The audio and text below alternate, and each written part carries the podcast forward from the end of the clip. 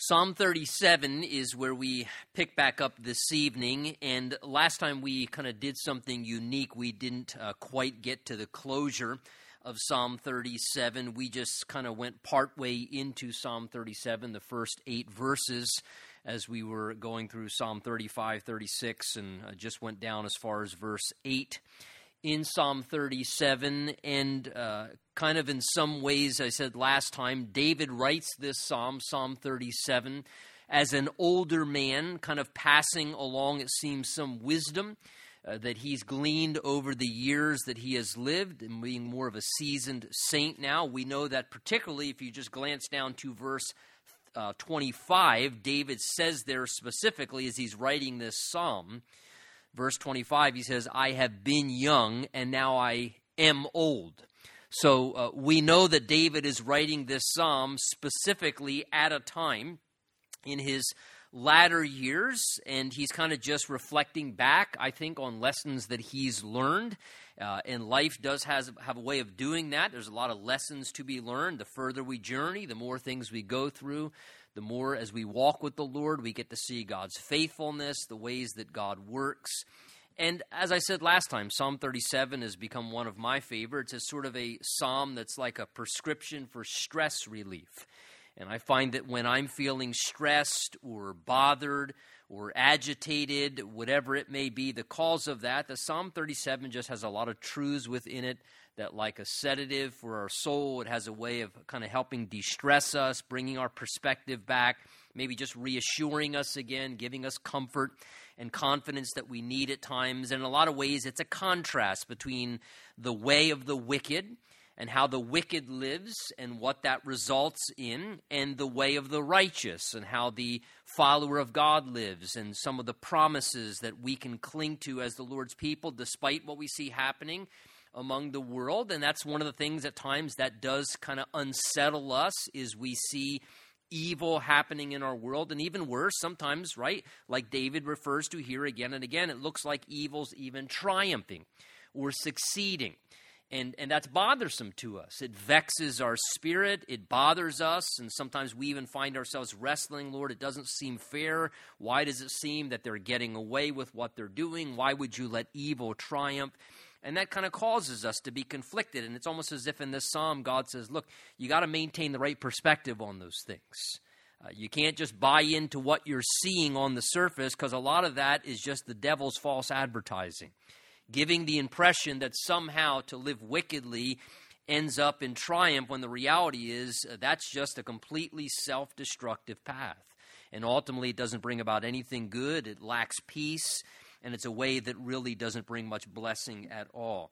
Now, given the fact that last time we looked at verses 1 through 8 together and gave exposition on them, uh, we won't go back through them, but but I have to at least read the first eight verses again because they're so good. They're actually kind of in some ways the fav- my favorite part of the psalm, which is why I kind of just camped there a little bit as we left off in our study last week just the statements alone are just so glorious. And it sets the context, again, as we look through the rest of the psalm tonight. David says here in Psalm 37, we'll again read verses 1 through 8, he said, Do not fret. And that's always a good reminder uh, for all of us. And the reason, don't fret because of evildoers. So don't fret because you see evildoers, nor be envious. Don't let yourself get jealous of workers of iniquity he then tells us perspective, for they shall soon be cut down like the grass and wither as the green herb. Well, what should we do? Not fret, not be jealous and envious of those who seem to be doing evil and maybe even somehow it appears they're enjoying it and getting away with it. God says this is what we should do as the righteous. Verse 3, he told us, remember, trust in the Lord and then do good so keep your confidence in God, lean on, depend upon the Lord, and just keep doing that which is good. Don't get drawn into doing what's wrong. Don't get drawn into, just keep doing what's good. Don't grow weary in well doing and dwell in the land. That is, remain where you're at, stay put. Don't try and go running off, fixing your problem, fleeing and escaping. Just, no, just settle in, dwell right where you are, stay put, and just feed on God's faithfulness. Then he said, Delight yourself in the Lord. That is, find enjoyment and pleasure. Satisfy yourself not in worldly things, but find your fulfillment and delight and enjoyment in the Lord and your relationship with Him. And the promise, He shall give you the desires of your heart. That is, not only does He put into your heart the desires that are His, because as you enjoy the Lord and you love the Lord and find pleasure in your relationship with Him, you begin to have His desires and not your own, right? We talked about that because you want to please Him. And when you have His desires, guess what He desires to do? Fulfill those desires, because those desires are actually His desires and not mine. It's His will, and so He wants to bring His will to pass. So as He begins to put His desires upon our heart, we can trust that as we're praying and asking those things, that He then begins to answer those desires and give us those desires within our heart when we're in right relationship with Him. Verse 5, He said, Commit your way to the Lord. That is, turn everything over to Him, trust in Him, and He shall bring it to pass. We don't have to strive and make it happen. He, by His power, will bring things to pass in His way, no matter what the situation is. We just commit it to the Lord. As we said last time, we commit things to the Lord, we do our best, and then we just commit the rest over to God and trust Him to bring the pass for us. He shall bring forth your righteousness, David said, as the light, your justice as the noonday. Rest in the Lord. Wait patiently for Him. Wait for Him to act. You just rest and wait for Him to act. Do not fret, again, he says, because of him who prospers in his way, because of the man who brings wicked schemes to pass. Or we could even put in there nowadays wicked legislation to pass. That would fit just as well, it seems. Verse 8 Cease from anger and forsake wrath. So as you find yourself angry and agitated because you're seeing wicked schemes come to pass, God says, cease from that. You don't, don't let anger take over you. You got to forsake, turn away from wrath, and don't fret, God says. It's only going to cause harm. That it just it just harms us when we stress and we fret, right? It's often been said before, stress and, and anxiety and worry, it's a lot like a rocking chair. It gives you something to do, but it doesn't take you anywhere, right? You just you just you rock back and forth. It gives you something to do, so you feel like you're doing something, but when you stress and we worry over things, it gives us something to feel. We actually feel like we're doing something responsible, right? Because sometimes we almost feel like I, if I don't stress, that's like irresponsible. Like you gotta stress. You people, what's the matter with you? Why aren't you worried? Don't you know what's good? And it's almost like we feel like it's something responsible to stress, and God says, Well, that gives you something to do, but it doesn't solve anything. Remember, Jesus ultimately says in Matthew chapter 6, he says, Seek first the kingdom of God and his righteousness, and all these other things shall be added unto you. And then he says in verse 34, he says there, And do not worry about tomorrow. Today has trouble sufficient of its own. In other words, and that's said in the context of just trusting God for our daily, basic, everyday needs. He says, You just keep chasing the kingdom of God, pursuing first as your top priority the things of the kingdom of God, and all the things that need to come to pass in your life, whether it's material things or circumstantial things or whatever, again, all those things that are lacking, he says God will add those things into your life in the proper way, in the proper time. He'll give those things to you in the right way as a gift rather than you having to go chase them down like the ungodly do. You don't have to go searching. God will just bless you with them as you're on His right path pursuing Him. And He says, and you don't have to worry about tomorrow. You just take one day at a time. Uh, tomorrow, uh, you know, is, is something we have no control of, and today's got enough to keep track of, so we just live it one day at a time. He says, don't fret. It only causes harm. Again, if you weren't with us last week, those four key words make it very simple. Verse 3, trust. Verse 4, delight. Verse 5, commit and verse 6 rest. There's the key right there. When you find yourself stressed out, trust the Lord, delight yourself in the Lord, commit your way to the Lord, and then just rest in the Lord. Verse 9, he goes on to speak about more now of this contrast between the wicked, the evildoer, and the righteous. And he says, verse 9, for evildoers, again, he repetitiously comes back to the same thought, shall be cut off. Uh, that is ultimately, in their evil doing, they are sowing the seeds of self destruction. And it's important to understand that. In doing what's wrong, there is sort of a built in self destructive mechanism. He says right here, and we read these kind of statements all throughout the Word of God, he shall soon be cut off. To do evil is not a path that ultimately will prosper.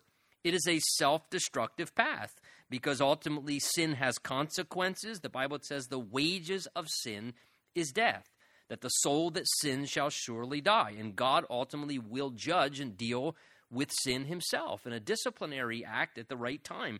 And so, again, evildoers, he says, look, they're ultimately going to be cut off. Their path is not going to be successful long term. But here's the contrast for you and I those who wait on the Lord, that is, who aren't striving and selfishly asserting themselves forward and taking and grabbing and ripping people off and hurting people to get their way and what they want. Those who wait on the Lord, that is to act on their behalf, praying, trusting God to work in situations, committing your way to Him, waiting for Him to bring it to pass. Those who do that, notice he says, verse 9, they shall inherit the earth. For yet a little while, he says, verse 10, and the wicked shall be no more. Indeed, you will look carefully for his place, but it shall be no more. But the meek, again, notice, shall inherit, same statement again, inherit the earth and delight themselves in the abundance of peace. So those who do what's evil, who are selfish, who are cruel, who disregard God and his ways and do things according to their own desires and you know evil perspectives, he says ultimately it's just a matter of time until that all fails until they just self destruct and they ultimately ruin their own lives in doing that. And, and, it looks like they're gaining maybe initially, but ultimately he says they completely lose everything in the end.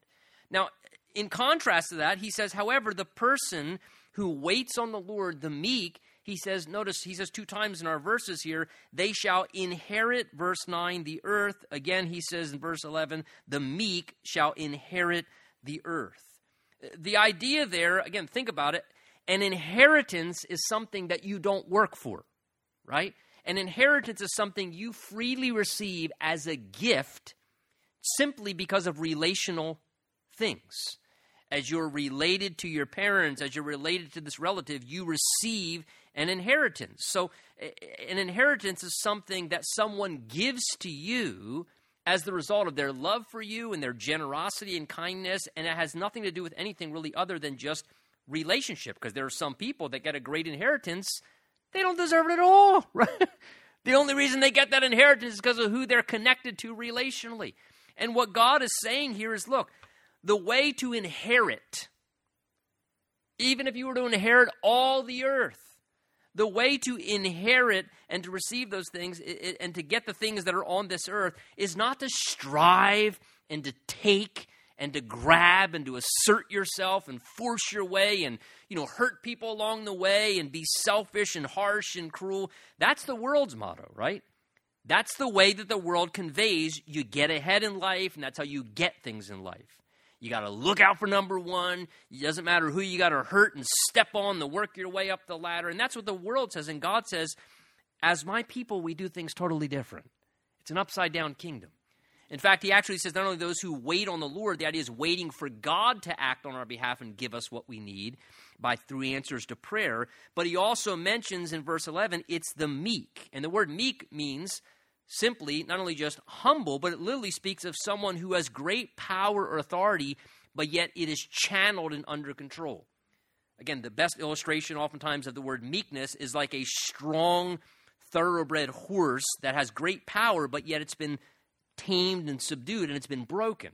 Now, that horse has the same amount of power as it had when it was a wild horse, right? It didn't become weak, it just became meek. All of its power and strength is still within it, but now its power and authority and strength is under control. And that's the idea of meekness. It's not being weak or someone who's wimpy or a pushover. It's just someone who can channel their self control in a way where they walk in humility and they say, you know what? I don't need to be hurtful and aggressive and mean and cruel and selfish. Selfish. I, I can just simply trust the control of God and I will walk in humility and I'm not going to strive or push and try and manipulate. Instead, I'm just going to wait on the Lord and I'm going to pray and I'm going to trust that God will make me inherit what my Father wants me to inherit. And my Father will give to me that which He wants to give to me. And here, this is the idea that we live in contrast to those in the world. He says, The meek shall inherit as we wait on the Lord. God gives us things as blessings.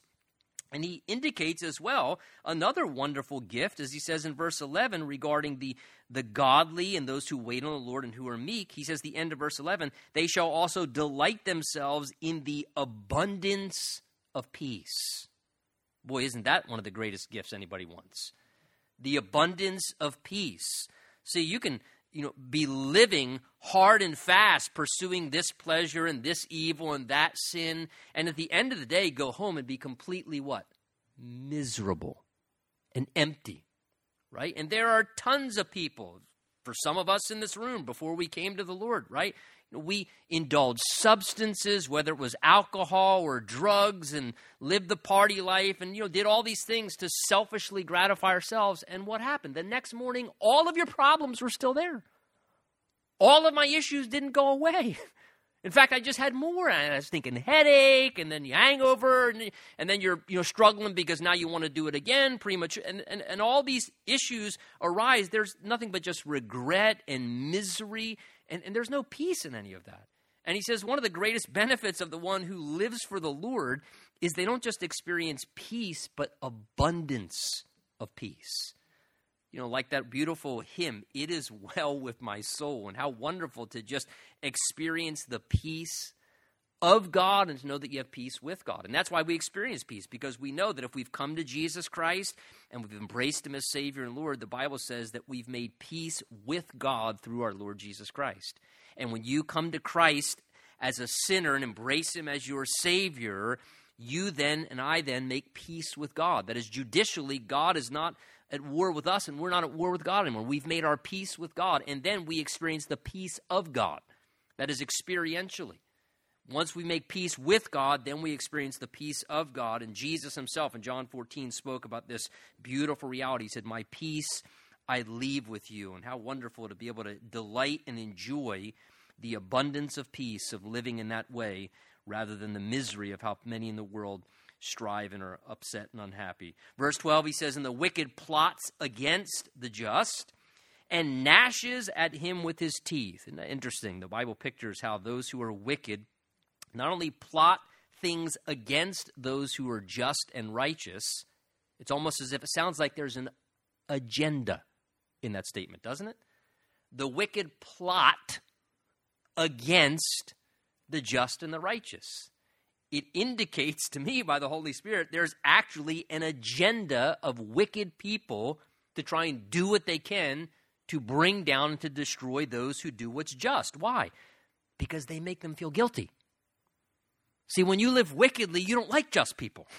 You don't like righteous people or moral people because they constantly provide a standard that says what you are doing according to God's standard, your creator, is wrong. And so there's there's a plotting against, hey, we've got to get rid of the just because they make us feel uneasy. And so here he says, the wicked plot against the just, they gnash at him with his teeth Look at verse 13. The Lord laughs at him, that is the wicked, for he sees that his day is coming. You know, people may ask sometimes, does God have a sense of humor? Does God laugh? Is there anything that makes God laugh? I don't know if he laughs at things that we laugh at, you know, a, a, joke or a sitcom or whatever. But there's one thing that apparently the Bible does say more than once God laughs at. God laughs when man thinks somehow he's going to outsmart God. That's what makes God laugh. God looks upon this. Do you really think? Really? You really think that's going to work? You really think ultimately that you're going to, you know, win against God? You're going to rebel against God? It says the Lord laughs at him, for he knows that his day is coming, the day when he'll have to answer to his God. The wicked have drawn the sword and bent their bow. The idea is to attack like a military assault, to cast down the poor and the needy. So, again, another reflection of those who are wicked, they have no concern for the poor and the needy. They just quickly brush them aside as long as they can advance their agendas. To slay those who are of upright conduct. Their sword shall enter their own heart, and their bows shall be broken. The idea is what they plan ultimately backfires and comes back upon them. Verse 16, he says, A little that the righteous man has is better than the riches of many wicked, for the arms of the wicked shall be broken, but the Lord upholds the righteous. So David had learned. He learned, you know, it is better to live righteous and to have less than it is to live completely wicked and have all the wealth and resources that you possibly could enjoy. He said, because there will be more peace in having just a little, you know, cup of soup and peanut butter sandwich than there is to have filet mignon and lobster tail and to be living wickedly your entire life long. Because ultimately, again, that lack of peace and the misery and the regret and the agitation, he says, the little that a righteous man has, again, just to live righteous, to know that you're right with God, and to have what you have and to be content with that, he says, that is much better than all the riches that you could possibly amass and live a wicked life. Remember, Jesus said, What does it profit a man if he gains the whole world and forfeits his own soul?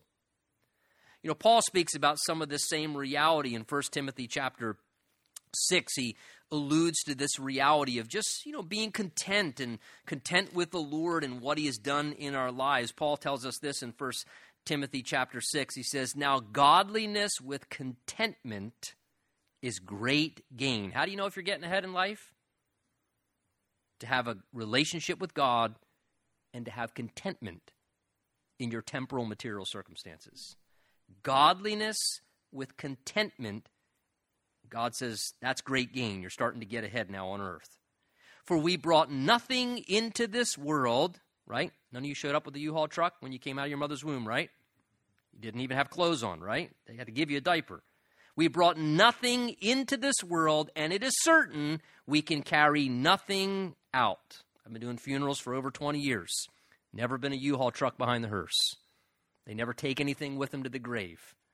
We bring nothing into the world. We carry nothing out of the world. That's how we start. That's how we finish.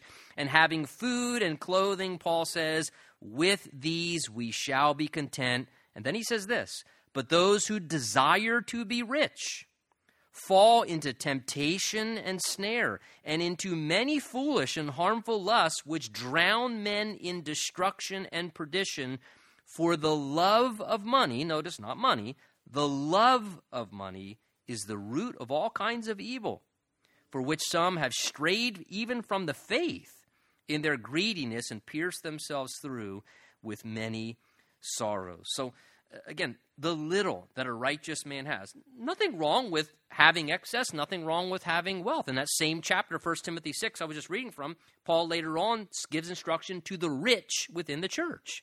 So there were wealthy people in the church. And he says, Look, don't, don't fall in love with your riches. Be generous with your riches. God's blessed you. He says, with all things to richly enjoy. And he simply just told the wealthy, don't have a tight grip on it. God's blessed you. You have excess. Be thankful. Help those who are less fortunate. So again, nothing in and of themselves wrong with that. But what he's saying here is to just have a right relationship with God. That should be one of the greatest gifts that anybody would ever want. And really, it's something that could bring so much more value and has such greater wealth to it than even all types of material things. A little that a righteous man has, David understood that, better than the riches of many wicked. Verse 18, he says, The Lord knows the days of the upright, and their inheritance shall be, he says, forever. They shall not be ashamed in the evil time and in the days of famine they shall be satisfied. So he speaks of how in the hard days, famine, difficult times, he says, the Lord keeps track of the upright, that is, those who are living in right relationship with him, who are in right relationship, he says, and he makes sure to preserve them. In the days of famine, when others are struggling, God makes sure that his children are satisfied and taken care of. He's a good father. But the wicked, he says, verse 20, shall perish and the enemies of the Lord, like the splendor of the meadows, shall vanish. Into smoke they shall vanish away. Verse 21, he declares, The wicked borrows and does not repay. But contrast, the righteous shows mercy and gives. So there's another contrast David makes here between the wicked person and the righteous person. He says the wicked person is borrowing continually, and not only that, they don't pay back. That is, they acquire debt and they don't satisfy their debts. They don't see the responsibility or the integrity of doing that. The wicked borrows and does not repay, but the righteous shows mercy, that is, doesn't want to take, but wants to be merciful even to others in their failure, and the righteous does the opposite. Look, the righteous gives. Not only does the righteous pay back, again, Romans 13 tells us that we should, you know, owe no man anything except the debt of love. The one debt the Bible encourages us to have is to love people. The Bible really cautions us against other forms of debt, but he says this is the one thing you should owe to everyone love. And this is the idea where the, the righteous shows mercy, and the righteous is always looking for ways to give from people. Not to take, but to look for ways to give and to help whenever they can. He says, verse 22 For those blessed by him, that is, blessed by, should be a capital H, blessed by God, by the Lord, shall inherit the earth. There's our statement again. But those cursed by him, shall be cut off. Verse 23, beautiful, encouraging verse. The steps of a good man are ordered by the Lord, and he, that's God, delights in his way. Though he fall, he shall not be utterly cast down, for the Lord upholds him with his hand. There are great promises there. The steps of a good man, that is a man who's living in a good way, that is God's way. That is, if you're trying to walk with God, you're trying to walk in a good path that's pleasing to the Lord, then the promise is the steps of your life are going to be ordered by the Lord. That is, God is orchestrating your steps. If you're just simply following Him, God will orchestrate your steps and my steps to make sure that we get on the path that we're supposed to be on in life. Which really is a helpful thing. It's almost as if God says, Look, instead of trying to scan the horizon and say, Should I take that path or should I take that path? Should I take that path or should I take that path? Well, other people are taking that path. God just says, just walk with me. You just walk with me. And again, and if you walk with me, I'll order your steps. I'll order your steps right, and you will get to the right destination. I mean, think about it. To go from here, where one of my daughters is now, all the way out to the West Coast in, in California, there are many different ways you can get there, right? There are lots of different roads and routes that you can take to get to the exact same destination. And I used to tell my girls all the time when they were growing up, I used to say, look, just if you just walk with the Lord, I don't know exactly what road He's going to take you on. And, and, sometimes we think that the you know the, the the best way is just the straightest direction, right? You know, the best route to take is just the straight line, the shortest from here to here, and, and that sounds logical. But sometimes God supersedes logic. I found that sometimes when you walk with the Lord, sometimes He'll take you this way and then take you that way and even take you back a step or two and then He'll zig you over here and He'll zag you over there. Ultimately, He'll get you to the destination He wants to get to because He knows there's lots of ways. And here's the, here's the encouraging thing, and it ties together with what we're looking at here. Even if you fail, in case you do, happens to me all the time, but in case you should, if you fail periodically and you make a bad decision here or you stumble into sin there and you make a mistake and you do oh man i just oh i one of my daughters who's you know very hypersensitive conscience and and, and i mean the tiniest thing she oh my and it was like the that's it. Life's over. I mean just life's over. I mean and i was look if god needs to just like your uh, thing in your car the gps just rerouting rerouting reroute he'll still get you to the same destination because there's lots of paths He'll order your steps. The key is just keep walking with the Lord. Micah 6 says, He has shown thee, O man, what is good and what the Lord desires of thee to do justly, to love mercy, and to walk humbly with your God. How do you walk? One step at a time. You just keep walking with God. That's the analogy the Bible gives to us of relationship. Walking with God, together with Him. And if you do that, He will order your steps. He'll order your steps to get you where you need to go. I don't know what route will take you, but he'll order your steps and get you to the right destination, meeting the right people, connecting to the right situations time to time. He'll order all those things and he'll delight in your way. Not because even the path, particularly that you're taking. Well, should I go to college or should I be a this or that? He'll just find pleasure. I'm just so pleased that you're walking with me. Just so pleased that you're walking with me. And I don't care if you go to this college or that college. Or I don't care if you have this job or that job. I'm going to get you to the destination. It just pleases me that you're walking with me, son. That's what pleases God. And even when we falter, what does he say? Though he may fall, there's the failure concept, he shall not be utterly cast down. God will say, You failed, that's it. Road trip over, go home. I'm canceling the destination. No, you're not. Nope, you're not going to California now. That's it. You're done. What does God do? God says, That's there's lots of routes to get you there. Even though we fall, he says, He shall not be cast down, for the Lord upholds him with his hand. That is, God just puts his arms around and says, Okay, let's get back up. We made a mistake. Uh, we'll just take a right and a left. may take a few extra turns, but we'll still get you there because the Lord upholds us and He continues to guide us. And ultimately, what great hope you can have that even if you fall, God's not going to let you just be done. He's not going to let you be destroyed. He's going to continue to faithfully uphold you and walk you forward. It's a great encouragement to have as one who serves the Lord. David says, verse 25, and I have been young and now am old. And that does happen. You can look back and say, yeah, there was a time. I remember when I was young, and I'm not anymore. now, now I think I'm tr- crossing over into the other line, you know, moving more towards being old. Yet, look what he said. This is what I've learned, having been young, and now David's an older man. He says, Yet I have not seen the righteous forsaken, nor his descendants, that is, the children of the righteous, begging bread. So he says, Here's what I've seen, having been young and now I'm an old man. God always takes care of his children. He said, I have never seen God forsake his servants. I always see God as a good father, making sure he doesn't forsake his children.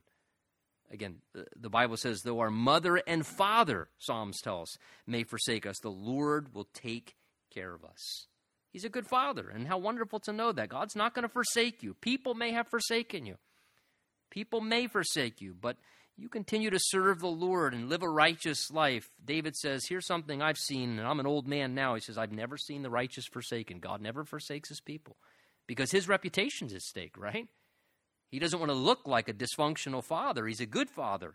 And he says, I've never seen him forsaken, and even his descendants. He says, make sure he takes care of his kids to provide what they need as well. He is ever merciful and lends. Now, that's a reference there, I believe, not to God, but to the righteous again. He's ever merciful and lends, and his descendants, that is, the descendants of the righteous, are blessed. So that's why it pays to live righteous.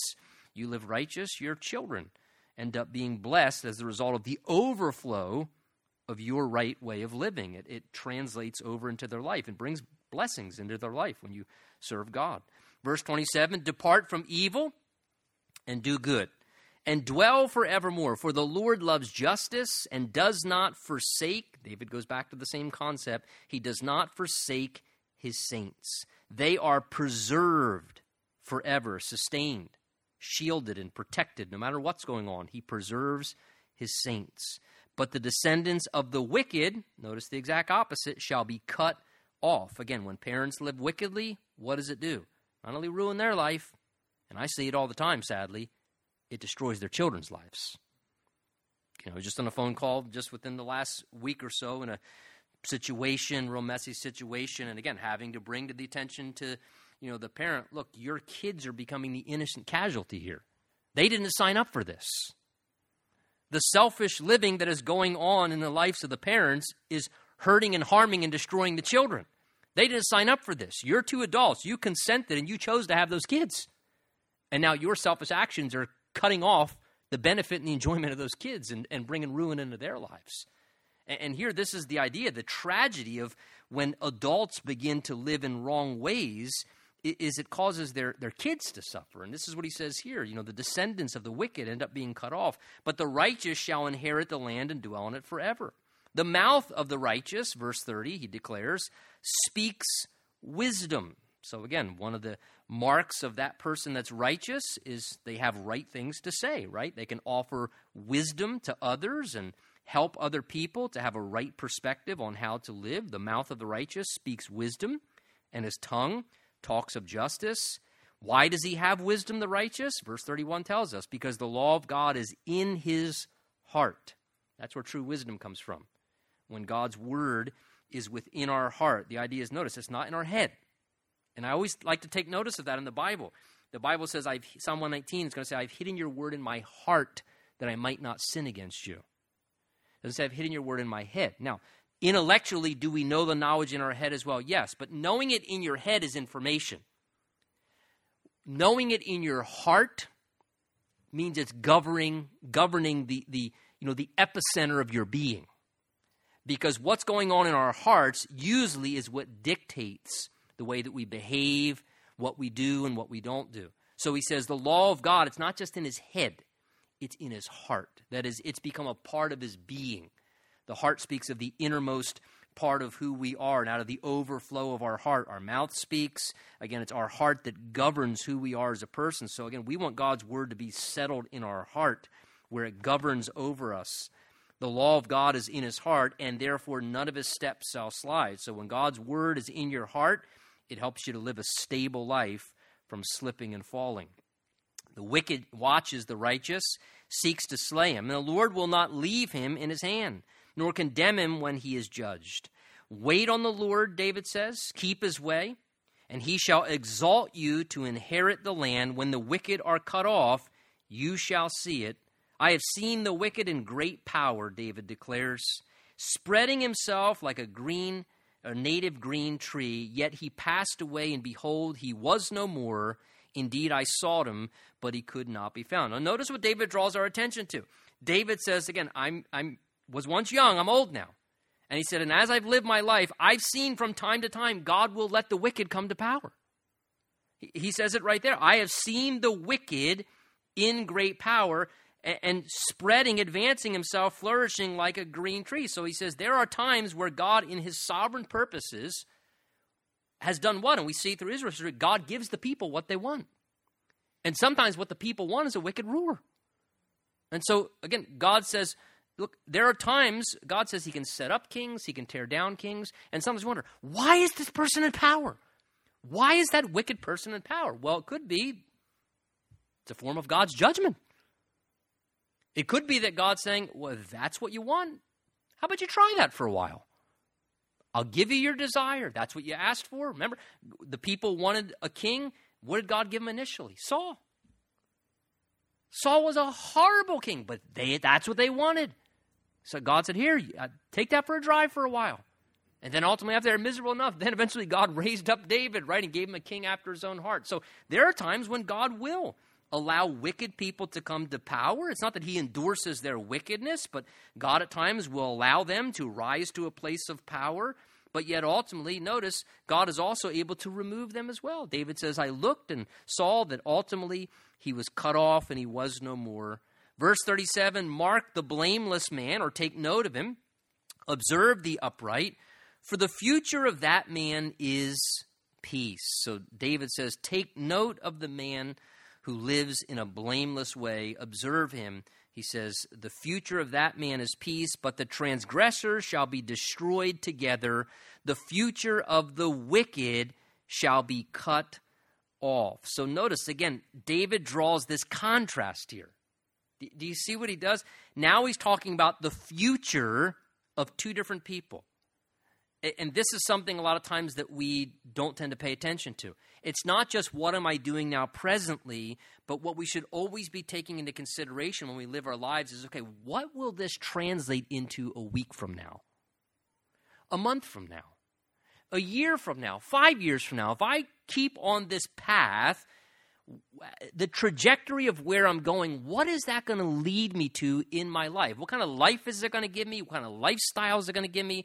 What's it going to ultimately do to my marriage, my family life? Again, and we don't consider that a lot of times, but yet the Word of God tells us th- this is wisdom. Later on, we're going to see in one of the Psalms where he talks about, you know, the man who's wise numbers his days, pays attention, that life is short, and that days do have a set amount of number, and, and that we take that into consideration. And so he says here in verse 37 and 38, here are two different futures. He says, the blameless man doesn't mean the perfect man. The idea is the man who lives without guilt. That is, he's not involved in something that he can be blamed for. That's the idea of blameless. is there's not something you can look at that person's life. Doesn't mean they're perfect. No one's perfect. The only perfect man that ever existed was Jesus.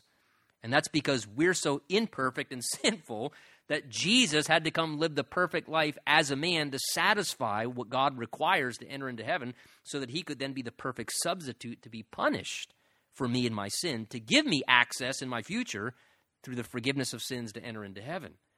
Blameless conveys the idea is there's not something going on in your life that somebody could point out blame for you doing that you're willfully doing wrong. The idea is they can throw mud at you, but it's not going to stick. That's the idea of blameless.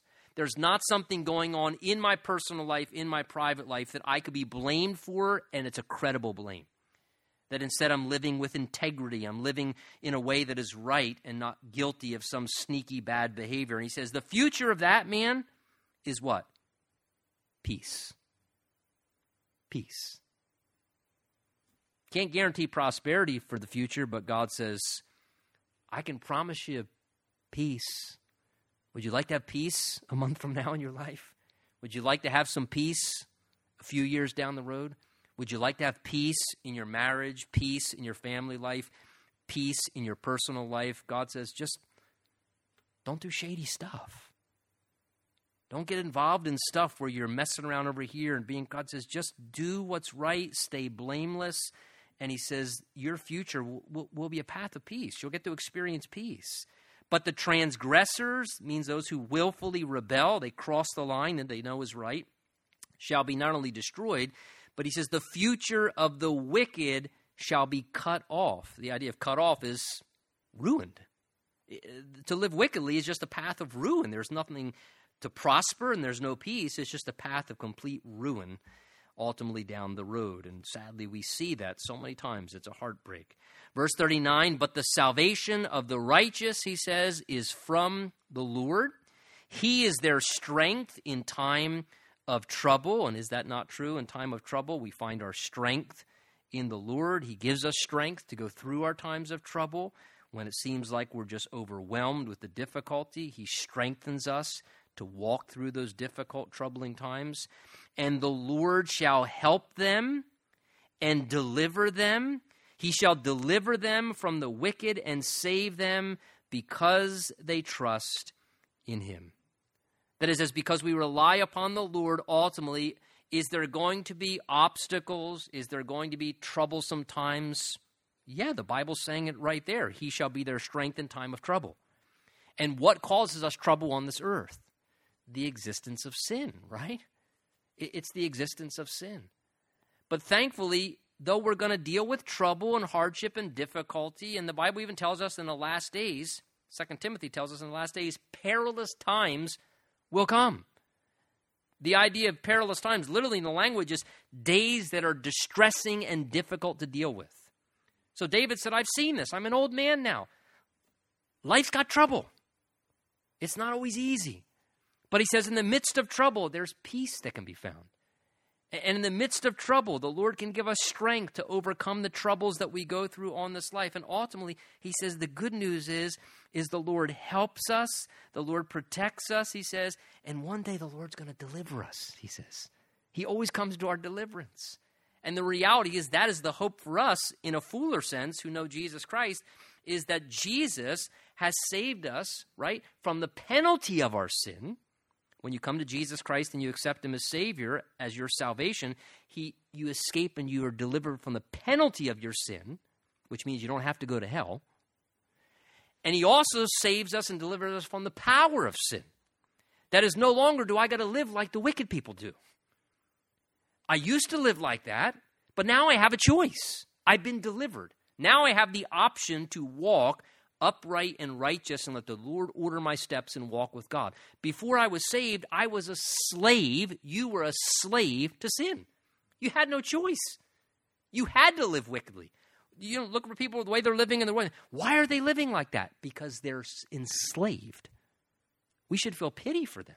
They're enslaved. They are stuck. They've never been delivered from the power of sin. That's why they are stuck living in their wicked ways because they don't even have control over their own lives. They don't even realize it. But there is a genuine spiritual demon, the devil himself, who is ruling over their lives, and the power of sin is controlling them until Jesus Christ sets them free and delivers them from it.